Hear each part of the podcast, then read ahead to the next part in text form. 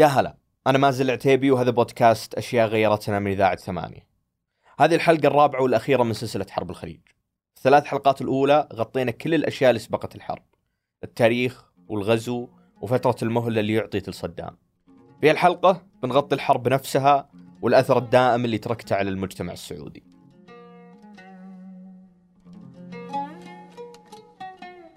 وإلى هذه اللحظات فإن في يد الرئيس العراقي فرصة السلام وتفويض كان تاريخ 15 يناير سنة 1991 هو اليوم الأخير للمهلة اللي أعطيت لصدام عشان يسحب قواته من الكويت. كان قدامها أربع شهور. لكن اتضح أن الجهود السياسية ما جابت نتيجة وأن صدام مو ناوي ينسحب.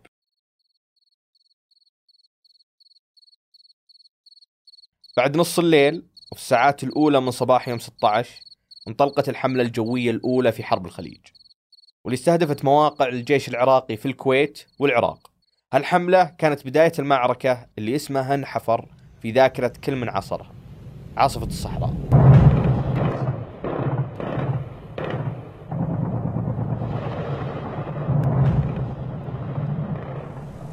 في الثانية والنصف بعد منتصف الليلة الماضية ليلة 16 على 17 غدر الغادرون. فارتكب زميل الشيطان. بوش جريمته الغادرة. هو والصهيونية المجرمة. وابتدأت المنازلة الكبرى في أم المعارك.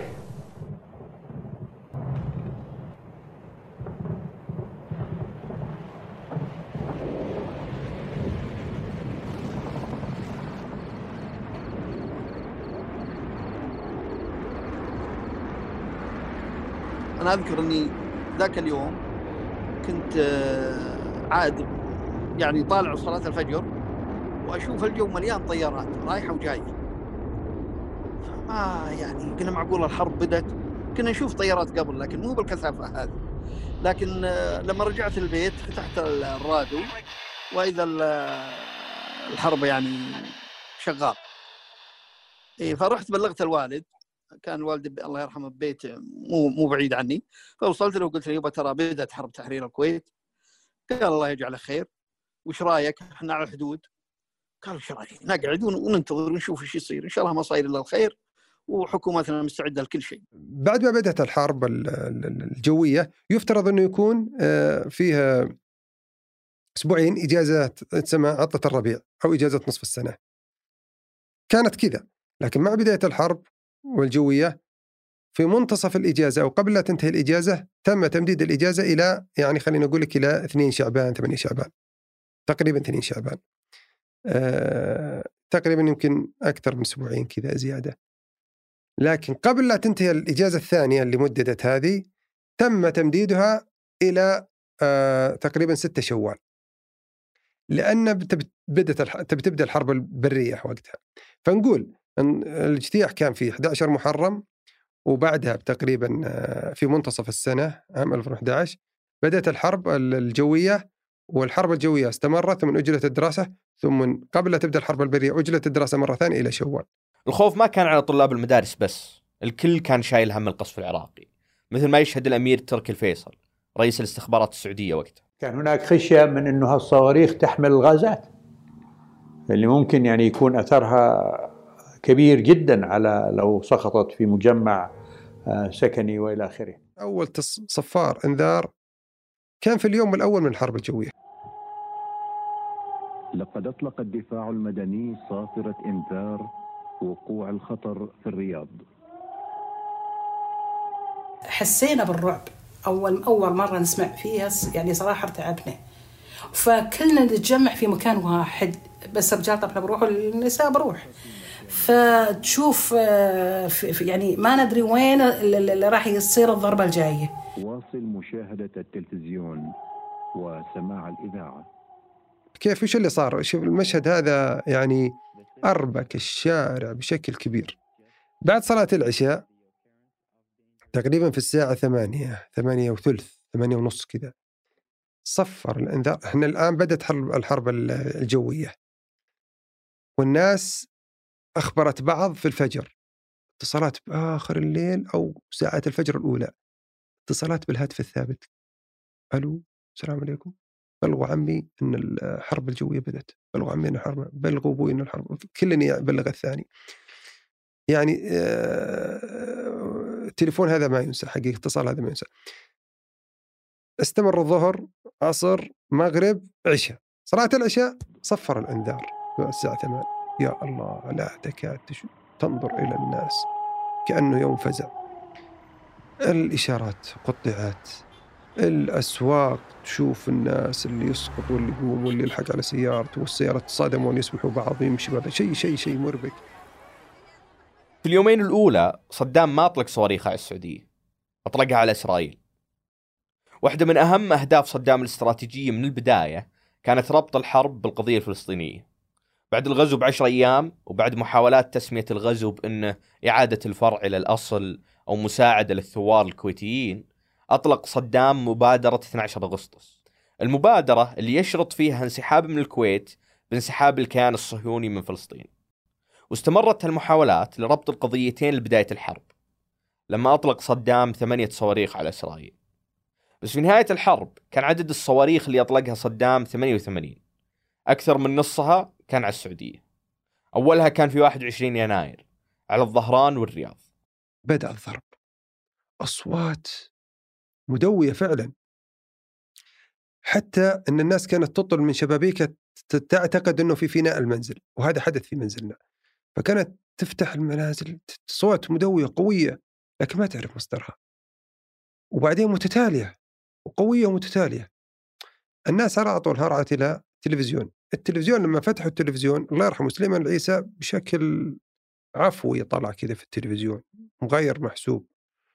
وكان بلهجة آه، حادة وفزعة حقيقة اتجهوا إلى الملاجئ آه، أغلقوا الأنوار أغلقوا أغلقوا آه، أحكموا إغلاق الأبواب ضعوا الفوط أسفل ويعطي التعليمات كاملة بشكل فزع حتى كان يرفع يده كأنه يوضح للناس الله يرحمه.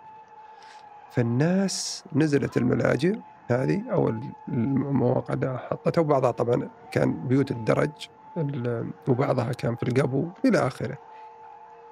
واغلقوا الإنارة ما في أي إنارة كلهم قاعدين في الظلام. واستمر الوضع وهم يسمعوا الضرب.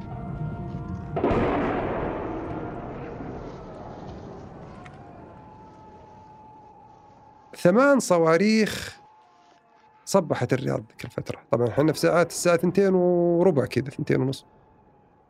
ثمان صواريخ وصلت للرياض. ثمان صواريخ سكود تلقتها مجموعة كبيرة من آه، صواريخ الدفاع باتريوت.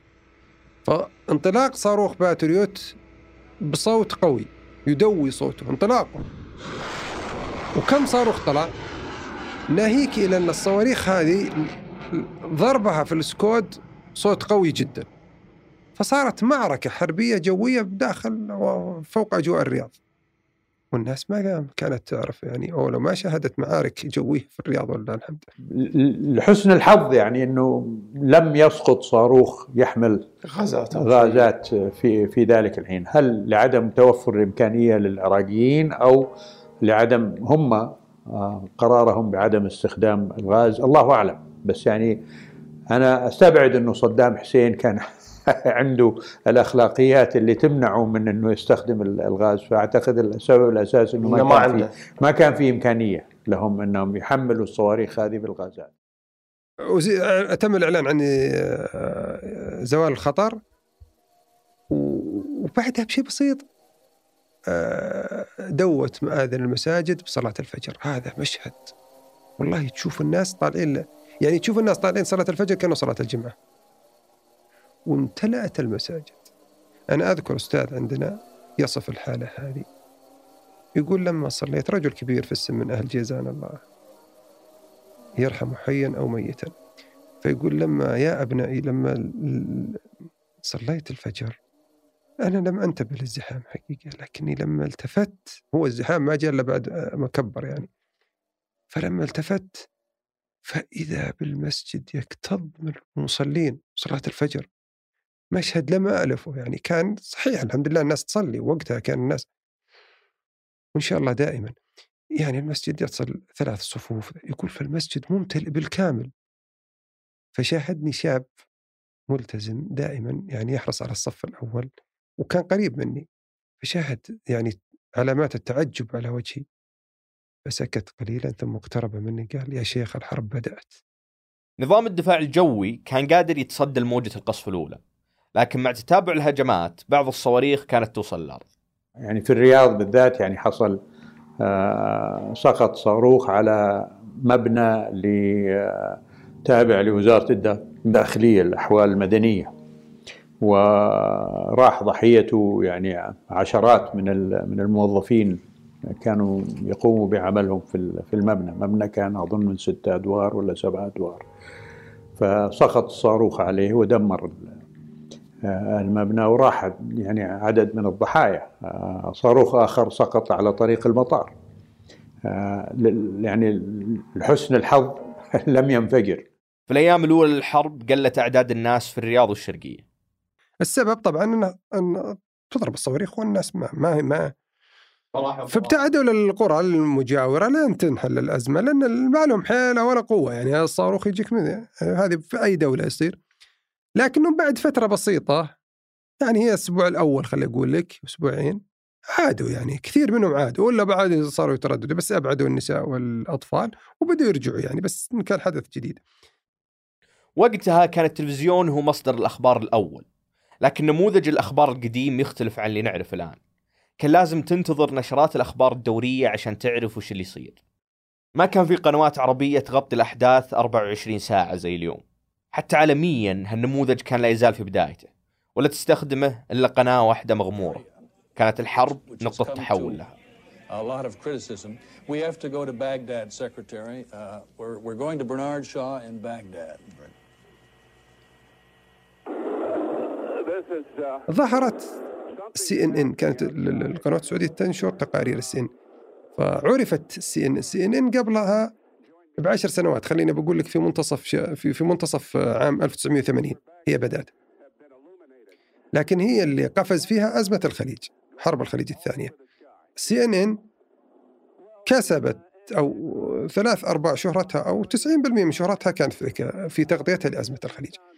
فصارت اسم يعني لامع في العالم كله متابعة. فكانت القنوات الخليجية والعربية يعني تاخذ منها تقارير طبعا وتنشرها. كان ال ال من يجيد اللغة الإنجليزية كان يلتم الناس حوله عشان يترجم لهم آه، يعني آخر الأخبار لأنها كانت مختلفة عن القنوات التقليدية القنوات التلفزيون التقليدية في ذاك الوقت كانت تبث أخبار كل على رأس الساعة وأخبار تكون أغلبها يعني مش live حية ولكن التلفزيون ال CNN كان يبث مباشر و live وكذا وكان يعني هذه نوع نقلة نوعية للأخبار وطريقة تناول الخبر. مثل ما كانت الناس تنتظر المؤتمر الصحفي في كورونا كانوا ينتظرون المؤتمر الصحفي في حرب الخليج. وقد تلا الناطق بلسان قيادة القوات المشتركة ومسرح العمليات العقيد الركن أحمد ربيعان البيان العسكري التاسع تنصروا الله ينصركم ويثبت أقدامكم.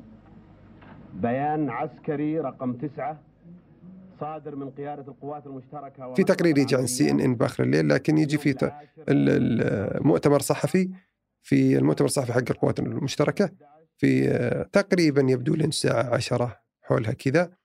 واشتهر اسم الضابط المشهور الله يمسيه بالخير أحمد الربيعان. وقتها لأنه هو كان يعني استلم المتحدث عدد من الضباط لكن هو اللي يعني كان لما أصبح المتحدث استمر إلى آخر الازمه فلذلك كانت أغلب المدة كان وكان يعني بشخصية فريدة واستطاع من أروع كان يضرب فيها المثل حقيقه في ضبط أسئلة الصحفيين وإيصال زادت أهمية هالمؤتمر في 29 يناير. بعد أسبوعين من القصف اللي يرهق العراقيين صدام كان يحتاج الانتصار. فأمر قواته بالدخول للحدود السعودية واحتلال الخفجي. المعنويات ضعيفة جدا. لا أمل في تحقيق نجاح. كان هدف الفيلق الثالث أن يهاجم القطاعات في منطقة الخفجي. غايتها الأساسية هي الاشتباك بقطاعات العدو وإجبارها على الدخول بمعركة برية حتى نكبدها خسائر كبيرة ونجبرها على قبول القتال. هالاحتلال كان شكلي بحت. المدينة كانت مهجورة. لكن صدام قدر يستخدم الخبر عشان يقنع شعبه وعدد من الشعوب العربية بأنه انتصر في معركة مهمة. بس في أقل من ثلاث أيام استرجعت قوات درع الجزيرة الخفجي. الانتصار كان عسكري وإعلامي بنفس الوقت مثل ما يتذكر الأمير خالد بن سلطان قائد القوات العربية المشتركة وقتها. الملك فهد الله يسلمه كان حريص جدا إنه ندعي الصحفيين حيا على الهواء من الخفج نفسها عشان يعرفوا الجميع في العالم والشعب السعودي إنها الخفجي حررت وأرض سعودية وفيها القيادة السعودية.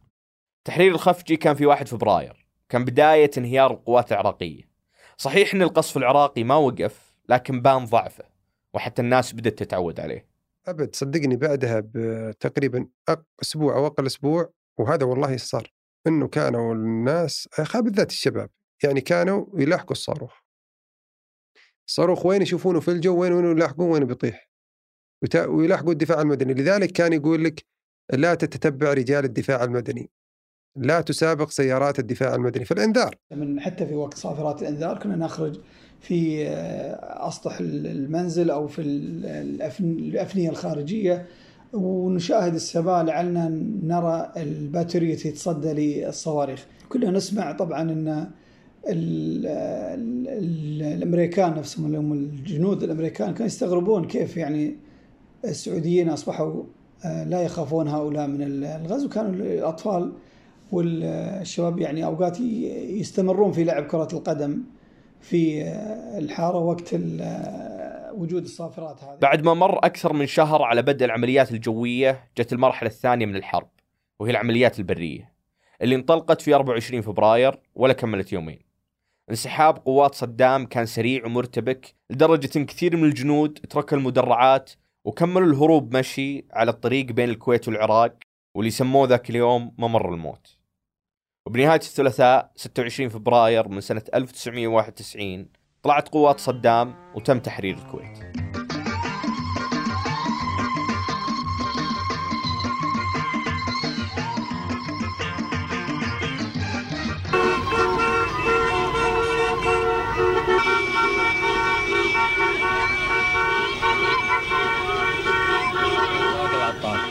الله. الله يحييك. ومبروك التحرير. الله يبارك. ونحييكم ونحيي صمودكم. ما قصرتوا جزاكم الله خير. ومشكورين.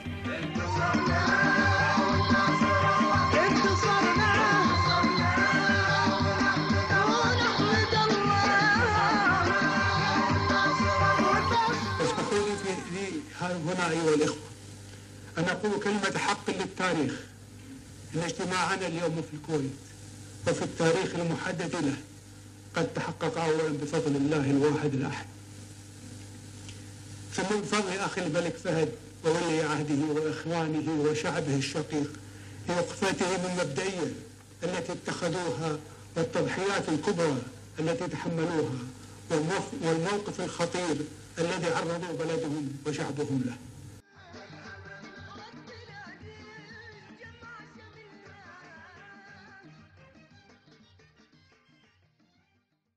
بالرغم من كل هالفرح بالتحرير لا تزال الذكرى ملونة بشيء من الحزن حتى بعد 30 سنة.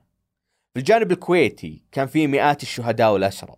الأسرى اللي بعضهم رجع وبعضهم توفي في الأسر وعثر على رفاته وبعضهم لا يزال مفقود اليوم. أما من جانب القوات المسلحة فاستشهد 53 سعودي وهم يدافعون عن وطنهم وجيرانهم.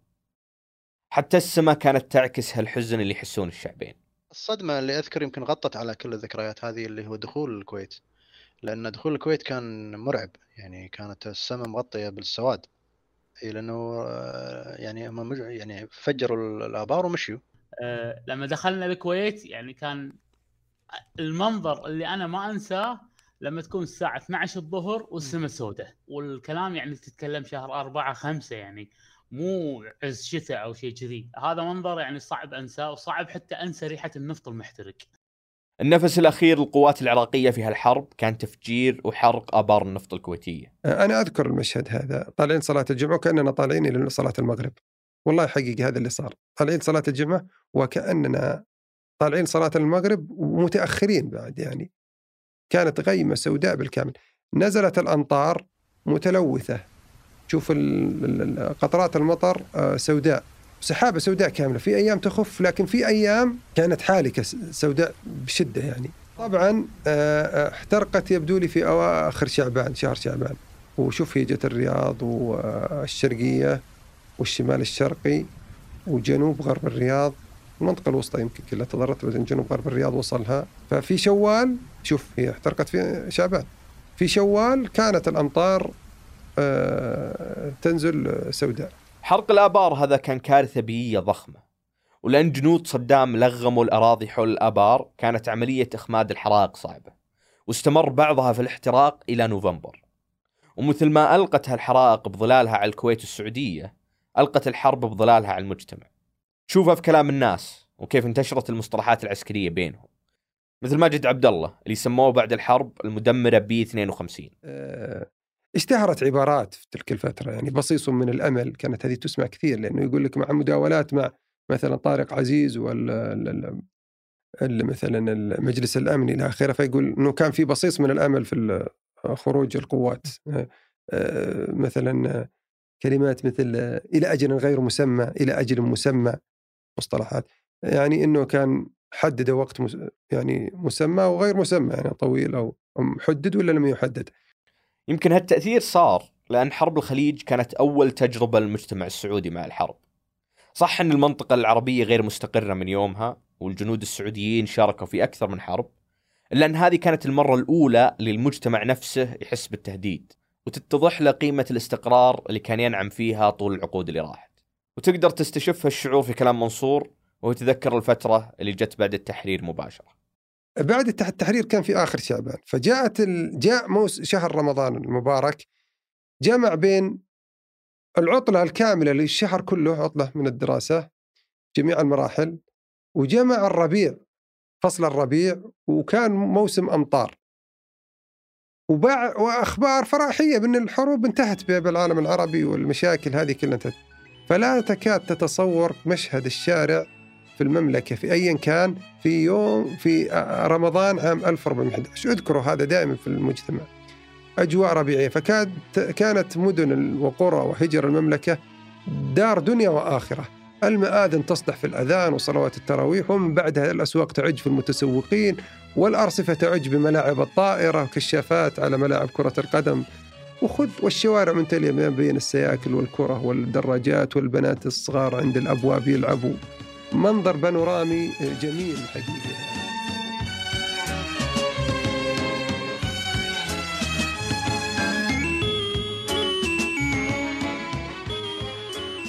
شكرا للأشخاص اللي أثروا هذه الحلقة بتجاربهم ومعلوماتهم. الرائع منصور العساف، المؤرخ ماجد المطلق، المؤرخ جلال الهارون، أم فهد، عبد العزيز الجاسر، عبد العزيز المويسه، وجنان الهاملي. أنتج هذه الحلقة الشيخ ثمود بن محفوظ وحررها عبد الله المالكي. سلسلة حرب الخليج نتاج مجهود فريق إذاعة الثمانية. في الإنتاج والإعداد أيمن الحمادي، غيداء جمعان، وعبد الله المالكي. في هندسة الصوت محمد الحسن وجميل عبد الأحد في تحرير صفحات البودكاست على موقع ثمانية إيمان أسعد في نشر البودكاست على مواقع التواصل مخلف الزيدان وسلمى وعمر التسويق صالح العطر صنع الفيديو الترويجي لهالسلسلة محمد الحجري سيلبا عبد الله وريهام الزعيبي صمم أغلفة السلسلة نوف الحربي. وأشرف على إنتاج السلسلة سمر سليمان والصاروخ اللي ما يخوف أحد ثمود بن محفوظ